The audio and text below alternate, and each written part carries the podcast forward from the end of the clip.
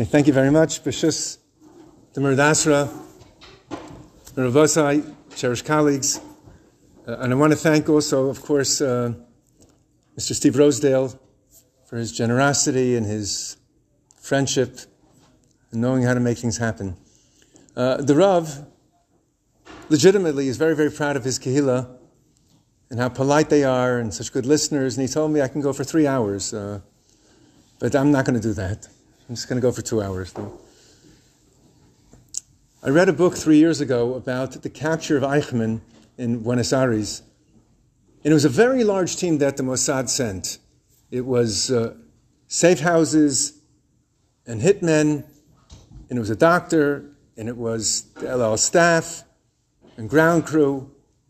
And every single member of the team was a Holocaust survivor. And this was not done to give them incentive. But the situation in Eretz Israel was that if you were not a Sephardic ancestry, basically you were a Holocaust survivor. And if you're not familiar, and that's the reason why we've making this program, the Rabbanut established a B'Teves as a Yom Kaddish HaKlali to make a day for those who were unaware of when their relatives had perished to make one day to say Kaddish. And it's not uncommon to find in a Beis Chaim or on plaques in memoriam, and the yards they write Asar B'Teves, because they don't know. I work in Yad Vashem, and some of you who've been there, you've noticed they have a uh, children's memorial. And thanks to the genius of the architect, it's as black as black can be. And there's a flicker of what appear to be millions of candles to commemorate one and a half million children under the age of 12 who perished at the hands of the Nazis. And you hear a tape in Yiddish, English, and Hebrew until you want to run out of names of those who perished. As Rabbi Berel Wein pointed out, the one name you do not hear is your own name. And again, if you're not of Sephardic ancestry, it's only through a miracle. Our grandparents, our great grandparents, that we're here today. And no one thinks for a moment that those who survived were more pious than those who perished. And I think about this all the time. Moshe Rabbeinu had many beautiful names. Avigdor, Tuvia, Yedidia, and yet and yet he's always referred to as Moshe, Kemin Hamayim Mishisuhu. He was drawn forth from the water. He always had that visage before his eyes. He could have been alligator fodder at the bottom of the river. And that's something to realize that if we're here to make something productive of our lives, we could have been otherwise. So to try and make this personal, when I was a kid, I'm 27, but when I was younger, it was very common to see numbers, numbers engraved on flesh. I wonder how many my children have seen if my grandchildren have seen any at all. In this regard, I wish to relate three stories. In my neighborhood in Yerushalayim, it's a pretty devout neighborhood, Erev Yom Kippur is the most crowded day in the men mikvah, SRO, squeeze room only. And it's so boisterous and noisy. It's all Hasidim Yerushalmi wishing Kityantav Kityar. And one year, there was one kid from across the street from the Or Sameach Yeshiva for beginners. How do I know he's from Or Sameach? It said on his t-shirt, Or Sameach Wrestling. I'm just joking. He had an earring and a ponytail. Clearly, he was not a chassan Yerushalmi, and he felt legitimately very much out of place in the mikveh. Placed his palms over his biceps, very apparent to me and to others. They had a tattoo that was not appropriate for Erev Yom Kippur. I dare say not appropriate for Gansher or Freilich, but certainly not the eve of Yom Kippur. And the people in this mikveh are not especially subtle, about as subtle as heavy metal is subtle. And they're gawking and getting this poor kid who's highly embarrassed about to step into the pool and then slips and trips and grabs the rail. And there's this roaring silence in the mikveh. Sphinx-like silence. Picture a forest after tree is felled. Imagine the Mudville statement after Mighty Casey struck out. No one is moving. Before, it was so boisterous, and now it's as if we went deaf. And these Lud Gori tattoos were flying through the air in a show. I, I cannot period describe to you these tattoos. It was not anchors. In my life, I have never ever witnessed such embarrassment. He turned alabaster. I saw him cogitating, he'll jump in, he'll never come out. No one was moving.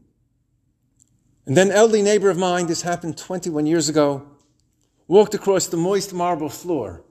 And I can still hear in my ears the thwack, thwack, thwack, as he walked across the moist marble floor and said to this boy who was more dead than alive, and he said to him in his heavily Yiddishy European accent in English, Don't worry, young man. I also have a tattoo, the numbers going up his flesh. In other words, I went through my Gehenna, and you went through your Gehenna. Let's begin Yom Kippur together. Spontaneous, everyone over, wish them a good year and a Shana Tova. I, I saw how one small thing can make all the difference in the world. Nextly, I have a friend, well, actually, I have a friend who has a friend. I don't even know him, but he's my friend's friend, who's a psychiatrist in Manhattan. And he grew up in Washington Heights in the 50s. And in Washington Heights, you see a lot of numbers, especially in the summer they would vacation the Rockaways. So much so that when he was nine years old, he asked his mother, When will I get my number? Which caused her to run out of the kitchen crying. And this fellow, the psychiatrist, his uncle is a, was a physician in the Catskill Mountains. His wife was his receptionist. One day she called him up she said, On Sunday, Rabbi Moshe Feinstein is coming to the clinic. Would you like to meet him? What kid who grew up in Washington Heights in the 50s wouldn't give his right arm to meet Rabbi Moshe? And he scrubbed his face, put on his yonta finery. He's sitting in the waiting room, looking as religious as he possibly can. Hajj, hajj, hajj, hajj, hajj, hajj, hajj.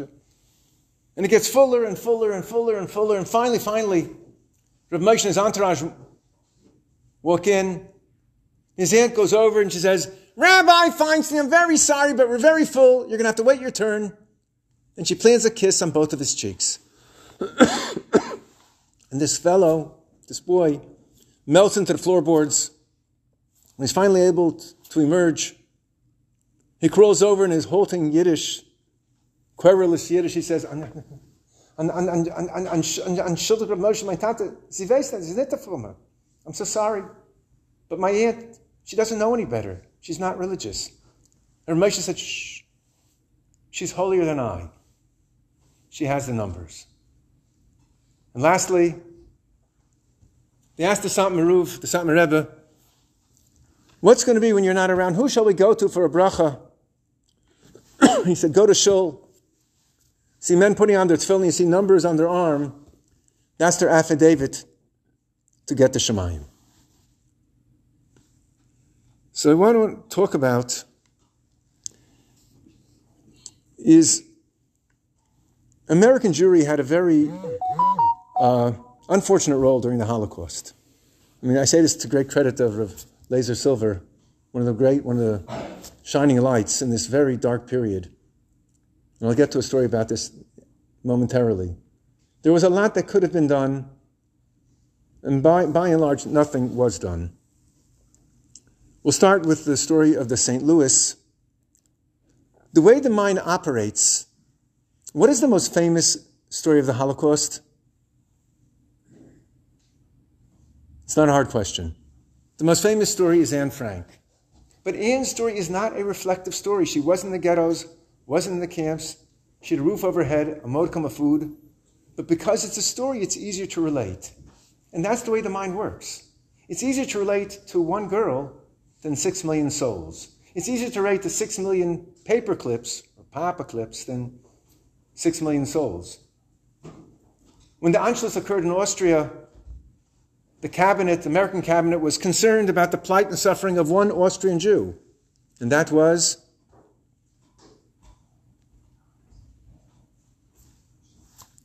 Sigmund Freud. And the way the mind works, which is kind of funny to say about Freud, it's easier to think about one than 180,000. It's easier to think about the doomed ship to St. Louis when there were many, many doomed ships. And the St. Louis set sail Obviously, they were the most wealthy of German Jews. This is after Kristallnacht. They could still afford passage in the landing papers to get into Cuba. All of them had 937, 736 had legitimate visas to go to America, but they'd only be valid in three months' time. But all of them had proper paperwork, kosher paperwork to get to Cuba. when the boat was docked in Havana, and you look up and see the passengers, at that point the Cubans demanded a bribe. Now, in Latin America, Central America, South America, bribe is a way of life. I'll bet you that one of the first words you learn, one of the first words you learn in Spanish is el bribo. So if they want a bribe, what should you do? Let's try this again. 937 passengers, their life is on the line. They need a bribe. The answer is, of course, give the bribe. As they say in Staples, that's simple. But the leader of American Jewry, his name was Rabbi Stephen S. Wise, Stephen, F, Stephen S. Wise, whom we used to call Hagai Hagadol Hazeh. He was the quintessential Reform rabbi, stage presence, oratorical abilities, cushy cushy with FDR, Eleanor, members of the cabinet. A bribe? A bribe's against the law. You can't violate the law. When finally action was, was activated to do something, it was too late. The captain of the ship, Gustav Schroeder, a benevolent, magnanimous humanitarian, a German, wanted to save his passengers. He figured America is a humane country. 736 have American visas. He sailed the ship up and down the eastern seaboard. And how did America react? With a Coast Guard cutter to intercept. Had they somehow jumped off and swam the 20 miles to Miami, had this been doable, they would have been sent back. Ultimately, the only country which would take them, they had to go back where they came from. And many perished in the Holocaust. Which raises the question, uh, yeah, yeah, yeah, yeah. What could have been done? I don't know if you're familiar with the Musy negotiations. And if you're not, that means you didn't read enough Teller books. At the end of the war, there's somewhere between 600 and 800,000 Jews still alive in the camps. Jean-Marie Musy, the former Swiss president, was a Nazi sympathizer, a chum of Himmler, Himmler was an extremely dangerous person, the head of the police, the SS, the Gestapo. He was a top cop. He's much more practical than Hitler. He wanted to save his neck, and he negotiates. Sir Byron Kotler in America negotiates with the Sternbuch family in Switzerland, who negotiate with Musy, who negotiates with Himmler. And at first he demands trucks and medications, which the Vaad, the Vaad Hatzalah, not to be confused with the ambulance corps, cannot come up with. He then changes his demand to 5 million Swiss francs, the equivalent of about 1 million US dollars, and the Vaad seller doesn't have a million. And Rabban Kotler, the head of the Vaad, goes to the Joint Distribution Company, which does have a million. Now, Rabban is the quintessential Lithuanian Rosh Yeshiva, short, long black coat, stooped, holding Sefarim, Looking at him, he looks arcane. Looking at him, you cannot tell how clever he is. He does not converse in English, he speaks Yiddish. And Irving Bunim, the head of Young Israel, is his translator. To go before the joint, he said, We need $1 million. Say, we can't do it. We can't do it because it violates the British blockade, which is sacrosanct. And we can't do it because it's after Pearl Harbor and it means trading with the enemy, which is a felonious crime. And for all I know, it's a treasonous crime but to the Gedolim of America. And the Gedolim are Rav Kotler, Rav Lazer Silver, Rav Ron Kalmanovich, Rav Yeshaber Soloveitchik, an important Balabatim, Irving Bunim, Mike Tress, Louis Septimus, Stephen S. Klein. They're guided not by money, but guided by the Koch Nefesh, saving a life. And Pidyon to rescue a captive. And Losam Samuel Dam don't stand by your brother's blood and our responsibility, one Jew towards his brother. And he begs for a million dollars. They say, We can't do it. And he begs and pleads and cajoles and wheedles. And finally, he says, Okay, I'll give you the money provided you get a license from the American government. We can give $1 million to the Nazi enemy. There's only one person in all of America who authorized to give this money, and that was the president named after the highway in Manhattan. You know, in the 1930s, you say to a Jew who's a leader, they would respond in Yiddish, the drei Welten. There's three worlds. The word for world in Yiddish is Welt. The drei Welten. Der Welt, jener Welt, and. In the same breath, there's Olam Haba. So Rabbi Kotler with a raging fever travels to Washington with Irving Bunim. They go to the White House, and apparently FDR felt that the plight of 800,000 Jews was not important enough for his time.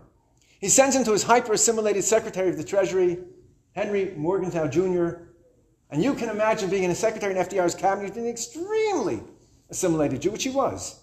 He celebrated Easter, and Christmas, he and his wife, but inside there was something which something ticked that was very, very Jewish. And there's no way he's going to comply. There's no way he's going to give $1 million of taxpayer money to the Nazi enemy. And once again, Rav begs and pleads and cajoles, and he will not give in. in desperation, Aharon instructs Bunim, tell him, you are worthless, and Washington is meaningless if you can't save the life of one child in Europe. There is no way that Irving Bunim is going to tell the Secretary of the Treasury in the White House, you are worthless, and Washington is meaningless. He gives him a milquetoast version. The rabbi is very disappointed. We hope in the future you can be of greater help. Now, Rav doesn't understand English, but he was, as I like to joke, an observant Jew. He sees from Henry Morgenthau Jr.'s expression what he had said had not been accurately translated. Bunim. Tell him precisely what I told you. At that point, Irving Bunim, not about to violate the dictates of the Gadol looks down at his shoelaces to see if his socks, uh, sees if his shoes are tied and socks are pulled up, and other matters of sartorial concern. He says in a barely audible voice, Mr. Secretary, the rabbis asked me to inform you that you are worthless and Washington is meaningless if you can't save the life of one child in Europe. At that point, Henry Morgenthau Jr. collapses on the table like this, for it appears to be an eternity. When he finally raises his head, his eyes are deltas of red. their tears cascading down his cheeks. He said, Tell the rabbi, I've not forgotten who I am. I'll put my neck on the chopping block to save my brethren. What would have been the greatest rescue effort in the history of history was scuttled by American Jewry and Swiss Jewry, and Hitler himself intervened to make sure it wouldn't happen. But Henry Morgenthau Jr. will go down in history as the one who's willing to risk his career on behalf of his brethren. Perhaps a better known story is that of Oscar Schindler. Schindler was a very problematic individual. He was a womanizer, a dishonest businessman, a loan shark, a boozer, and the list goes on. But at that critical time, he saved nearly 1,200 Jews. And forever after, his name has become synonymous with heroism, bravery, courage, self sacrifice, synonymous. Like Vaseline means petroleum jelly, and Kleenex means Kleenex means tissues, and Q-tips means cotton swabs. Schindler means self-sacrifice. He changed his name. And the take-home message is, in life we have to make decisions. You make the convenient one, that's the way you'll be forgotten. You make the difficult one, that's the way you'll be remembered. Gosh, I don't want to be remembered for going late. Uh, so let me just uh, segue to one, one final thing. As everyone knows, the Holocaust is the most documented crime in the history of history. But there was one thing I discovered that was not written about. When the war was over, everybody wanted to tell the story and how they had suffered and how they'd been betrayed. But the people who did not tell their story, nor could they tell their story, were the children. I took it upon myself to tell the story of the children. I traveled around the world. And it wasn't easy gathering the stories because Obviously, most everyone wanted to forget what had happened. When finally became chic to relate the stories, the minds had played tricks and had to make sure it was accurate. In the end, we assembled stories of nine children, which is a unique perspective, uh, looking at the Holocaust from their perspective. And we worked on this book for 16 years. And then we made a very draconian deadline and we completed it. And we're about to go to press. and one little mistake was that we didn't yet have a cover. A cover is a very important component to a book. I always say, whoever says they don't judge a book by its cover, I know they never tried to sell a book. So we had to get a cover very, very quickly. I put my team on it. That means my kids. And they're going through all the archives and came across this picture. I hope you can see in the back. I think it's a very dramatic picture. It's a picture that was shot the day that Auschwitz was liberated. It's a picture of many, many, many children. This is zoomed in. And the copyright holder is the United States Holocaust Memorial Museum in Washington. And to use a picture, you have to fill out an affidavit, you have to commit you're not going to make any changes or zoom or any alterations. And I said, I'm going to make this change and this change and that change and this change and that change. And the next day, I had permission. However, they gave it to me in low res, and they said in three weeks I'll get it in high res. But everyone knows the turn from low res to high res takes 10 seconds, not three weeks. But it's a large bureaucracy, over 300 employees. And you'll pardon me for being an Israeli, so I figured what's indicated here is protexia. And I have a friend, very powerful individual. He lives in Baltimore. They say that in his cell phone he has every senator and congressman's private number. And I figured, Baltimore, Washington, surely, surely, he must have an inn in the United States Holocaust Memorial Museum. And his son was learning yeshiva next door to my house. So I ran to the yeshiva and said, Aryeh, what I thought was a rhetorical question said, Aryeh, is your father connected to the United States Holocaust Memorial Museum? And he said, no. Disenchanted, crestfallen, melancholy. I walk out of the room. I'm about to cross the threshold, and he tells me, but my mother is on the board. He's going to wring his neck. His mother's a judge, Chaya Friedman. I write her, Chaya, I desperately need your assistance. I need to get this picture. I gave her the lot number, the call number, the locator number. I needed high res. The next day, I had the picture. Then I thought, in sync with what I told you earlier, I can, I'm a docent in Yad Vashem, and the way I conduct my tours, there, in Yad Vashem, anytime there are dozens of tours. And I can't get over that these tour guides are unspooling data that the head cannot absorb. It's just too much information. So I'm always telling stories so we can better connect. And that way I relate the information. So what I wanted to do in sync with my methodology was to highlight one child and to color one. The picture is sepia, to make it look the way he looked. But this I definitely need permission. So once again, I said, Chaya, I need your help. I need to color. And she says, I'm very, very busy. I'm convening a murder trial. I said, Chaya, this is killing me. And I prevailed upon her. And she writes me back, I made the request, but yay, yay, nay, nay. I cannot assure you they're going to give permission. And I'm thinking to myself, come on. This is the Holocaust. It's apple pie. It's mom. Who's going to say no? And I had, I'll use the technical term, I had a press queue at 10 o'clock in three nights. A press queue means this is the largest press in Israel, arguably the largest press in the Middle East. And when you have a press queue, if you don't show up, you still pay for it. And then you get on queue all over again, and you don't get the print the next day. You have to wait till your turn comes up. So I press queue.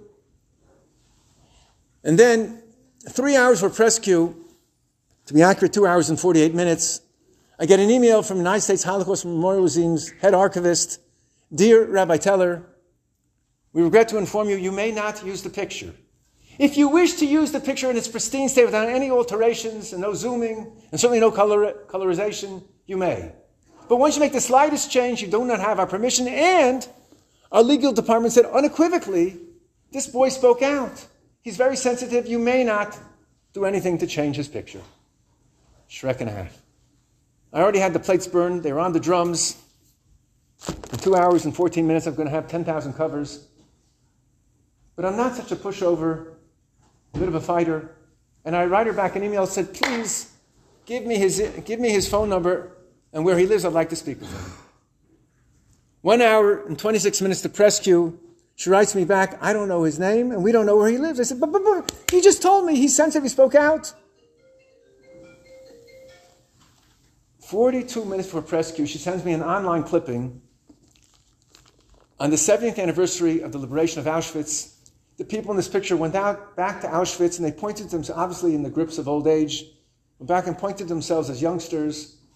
It was apparent from this article, we'll say Yeshivish. It was mashma from this article that this boy's name is Hirsch, and, he, and if it was Hirsch, he lives in Europe. And I now have 17 minutes to find Hirsch in Europe. So Sherlock Teller is thinking, where will I find him? Now, if you look at the picture, the kid looks pretty good. So I knew he couldn't be a Pole. Pole couldn't look this good. He'd have to be Hungarian. Hungary was invaded March 1944. To look like this, you'd have to be Hungarian. So Sherlock Teller is thinking, where would a Hungarian survivor of Auschwitz live in Europe today? I discounted England and Russia. Not bad. I only have 29 countries to go. And we're down to 11 minutes. And I concluded he'd have to live either in Belgium or Switzerland. And I have a friend who lives in Zurich who works for IBM. What a shidduch. So I called my friend Moshe Loser. I said, I need you to find me Hirsch in Switzerland. He said, Would that be his first name or his last name? He said, I don't know. He said, Is he from? I don't know. He said, Chanoch, what have you been drinking? I'm not drinking anything. I got eight minutes. I got to find this guy. It's really, really pressing. He said to me, You know, I have IBM at my fingertips. You tell me his name, I'll get him. I said, You know what? I'm sure he's Hungarian. Try Gabor or Tibor Hirsch. That's Hungarian for Mike or Steve. I hear him clicking. He tells me Gabor Hirsch, 89 year old engineer. Here's his phone number. I called him up, my Heuche Deutsch. He gave me permission. I raced off an email to the United States Holocaust Memorial Museum. I said, I have permission. And if you don't believe me, here's his phone number, but it's 9 o'clock in Switzerland. Elderly gentleman, I wouldn't call him now. And I took that as an omen for this book, which Baruch Hashem has made an impact. Okay, our time has left. I just want to tell you that when you walk out, I have a table with some books and uh, books, and maybe some CDs. I think you'll find them enriching. I know I will. And uh, since uh, I can't carry them with me, uh, we're discounting everything, and if you buy two, the third one is free. You buy four, two are free. You buy six, I pay you. Okay. And if this one I run out of, which free, then I, I can send them to you from New York uh, on Thursday. Thank you.